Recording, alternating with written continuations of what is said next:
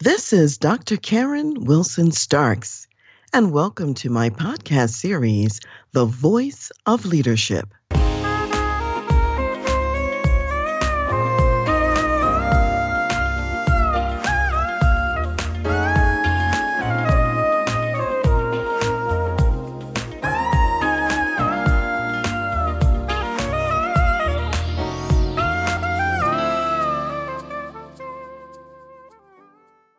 It's now been more than a year since the pandemic first began, the COVID-19 pandemic, and the virus is still here.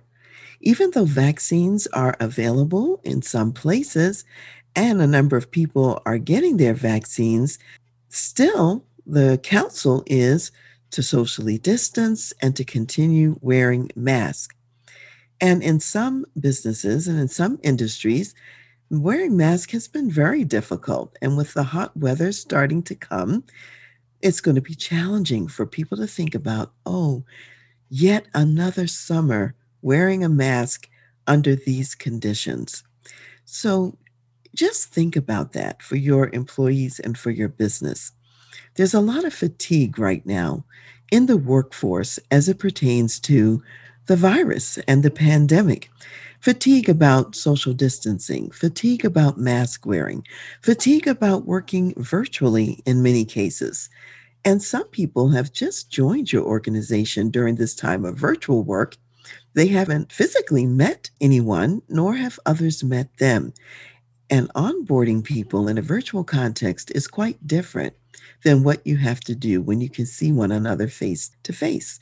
So some employees may be feeling a bit disengaged or cut off, or like they haven't quite absorbed the ether yet of the corporate value system and the culture. In addition, on the home front, your employees are still dealing with a good amount of family disruption. Just baseline would be the cabin fever that some people experience. They're tired of being cooped up in the house, not going places. And some of them are cooped up and tired of being cooped up with each other. So that's another piece of it. And in some communities, virtual school is still going on, and not all children are thriving with virtual school. Plus, there's the competition for room and airspace and computer time for the students to do their work and the parents to also do their work. And under these conditions, some of your workforce are experiencing increased domestic tension and stress. And in some cases, perhaps a spouse has actually lost a job or has job insecurity, or their hours have been significantly cut back, which has led to some financial instability and some challenge and difficulty there. The children adjusting to virtual school might be depressed, and even the spouses may be a bit more at each other's throat and a bit more under the threat of tension and maybe not communicating as effectively. So when you think about all of these scenarios as the business executive, I want you to remember that you still have to hold your employees close to you and close in hand, because they have now been on the battlefield for an extended period of time. So what does that look like? For one thing, it may be time to have another State of the Business address. And in your State of the Business address, you want to thank people for actually going this long haul and long distance through the pandemic time period when things have had to be done quite different from how they were done before. You want to acknowledge the fact that they have been on this very difficult mountain climb, and they're still climbing up. They haven't quite reached the summit, which means that because they've been mountain climbing for a while, it's important for you as the executive to inspire them and to encourage them, and certainly to thank and appreciate them. You want to also provide some sustenance for the journey, some sustenance that says you care, you understand, you know the sacrifices that they've been going through, listen to their stories, hear from them about the challenges that they're facing.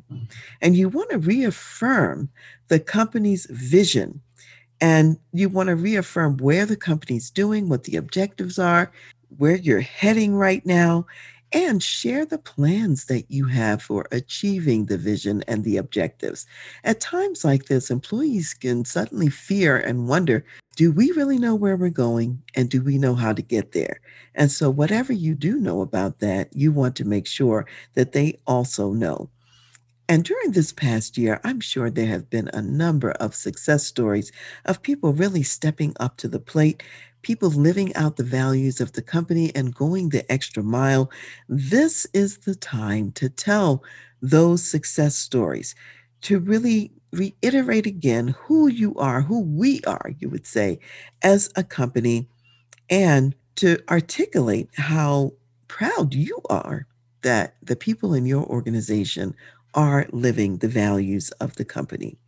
You also want to set up mechanisms in the organization to leverage the co-creation process, which means to make sure you're still getting their input, you're fostering the sense of inclusion and appreciation, and leaving ways for them to continue to have a two-way dialogue with you about any of their concerns and anything that they think they need going into yet another second season of the pandemic. So check in with them, find out what they're experiencing, what they're feeling, and what they say they need for the rest of this mountain climb and on this journey. Don't assume that because they're not complaining or because things seem to be okay, that there's no reason for you to check in, no reason for you to articulate the appreciation that you have. So don't be like that spouse, that husband that's been married for 30 plus years, and he told the wife he loved her on the wedding day and has found no reason to continue to say it at any other time. So at times like this, you want to increase your messaging of appreciation to your workforce. So as you think about that, I want to share a biblical word of wisdom today. It comes from Proverbs, the 24th chapter, verses 3 and 4. And it says, "Through wisdom, a house is built, and by understanding it is established. By knowledge, the rooms are filled with all precious and pleasant riches." So I want you to think about your business as a house, as a grand house where a lot is happening to serve other people. And you want to build your house with wisdom. And you want the rooms of your house to be filled with precious and pleasant riches that come from being knowledgeable about what is the right thing to do for your people today. As an executive business leader, you have many difficult decisions to make every single day. And it's important to think about, how do you develop your people? How do you launch and develop high-performance teams? And how do you create a culture that wins every time? If you would like to take a look at your organization and to talk about the wisdom and guidance that would propel you to create a best place to work and also competitive advantage, then I invite you to apply for a consultation to work with me.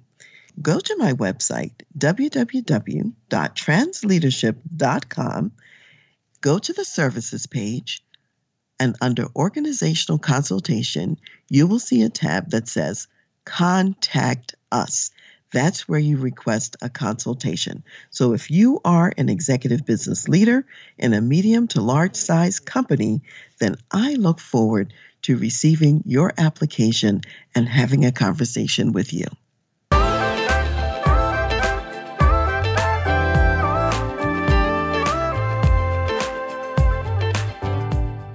You've been listening to The Voice of Leadership with me, Dr. Karen Wilson-Starks. And I want to give a special thanks to jazz saxophonist Ron McMillan for granting us permission to use his gifted music on our show.